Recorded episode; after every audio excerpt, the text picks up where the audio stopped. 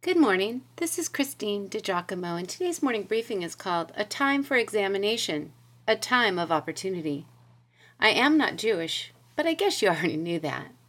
I am wondering, though, if we all ought to be a little bit Jewish, especially for the next couple of days. You see, there will be a new moon tonight, which means a new month. For the Jewish people, it is the new year. Funny thing, though, it is nothing like the New Year celebration of December 31 but is actually one of the holiest days of the year. It also begins a 10 day period commonly called the Days of Awe, ending in Yom Kippur. These days are for introspection, prayer, and repentance. One rabbi gave this recommendation, valid for all people, no matter their faith. Take some time on the start of this week or this new year and contemplate what you have been doing in the past year. Judge yourself in prayer or in quiet thought you will probably find some parts of your behavior that are simply not right. They're not the best you can do, or they are simply bad choices. Then turn away from patterns that don't bring out your best. Turn and or return to what you know deep down to be your correct path, the path of righteous action, the proverbial path of life. In Deuteronomy 30, verse 19, God says, I have set before you life and death, the blessing and the curse. So choose life in order that you may live, you and your descendants. Many Christians make confession part of their regular time of prayer. I realize that. But how often do we actually look closely at our lives? How often do we, with God's flashlight, look into the patterns of our minds and hearts and truly examine them?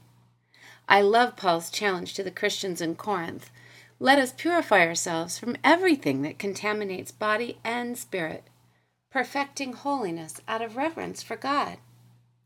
God called us to holiness. Be holy, even as I am holy, he commanded. In order to live holy lives, we must examine ourselves and then move toward purity, toward holiness.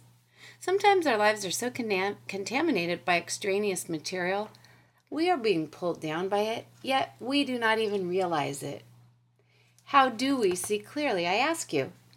And how do we make a correction in our course before life gets our attention through a jarring or traumatic event that makes us realize we have hmm, misplaced our priorities, complicated our lives unnecessarily, allowed compromise to become a slippery slope into apathy, or fallen recklessly maybe seemingly unintentionally, into sin.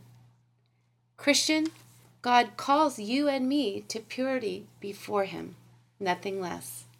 Same as He did the Jewish people, clear back in Leviticus chapter 11, verse 44. In that spirit, let's take a simple look at ourselves. Have you allowed anything to contaminate your body? Well, we're no longer under the law, we are to remember that we should not be under the control of anything.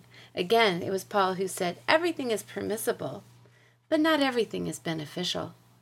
Everything is permissible, but I will not be mastered by anything.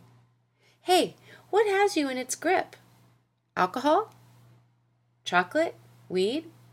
Being consumed by work? Hmm, not enough sleep?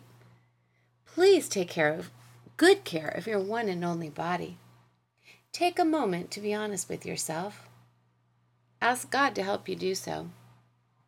And then, my next question what have you allowed to contaminate your spirit? Perhaps some solitude is in order here. Perhaps some soul searching. Like David, search me, O God, and know my heart. What makes you and me less available to the Spirit? Be silent and listen. Surely, what distracts me comes through my senses, something I first entertain my mind, rather than thinking on that which is true, noble, right, pure, lovely, admirable, or praiseworthy. Everyone who is a child of God purifies himself just as he is pure, John wrote. Now back to Rosh Hashanah. One popular practice of these Jewish holy days is tashlik, which means casting off. where the faithful walk to flowing water, such as a creek or a river, on the afternoon of the first day, and empty their pockets into the river, symbolically casting off their sins. Hmm, something to think about, isn't it? Let's you and I have our own time of new beginnings, shall we? If you'd like to read this, you can go to pastorwoman.com, click on Real Life Bible Teaching, Morning Briefings, and again, the title is A Time for Examination.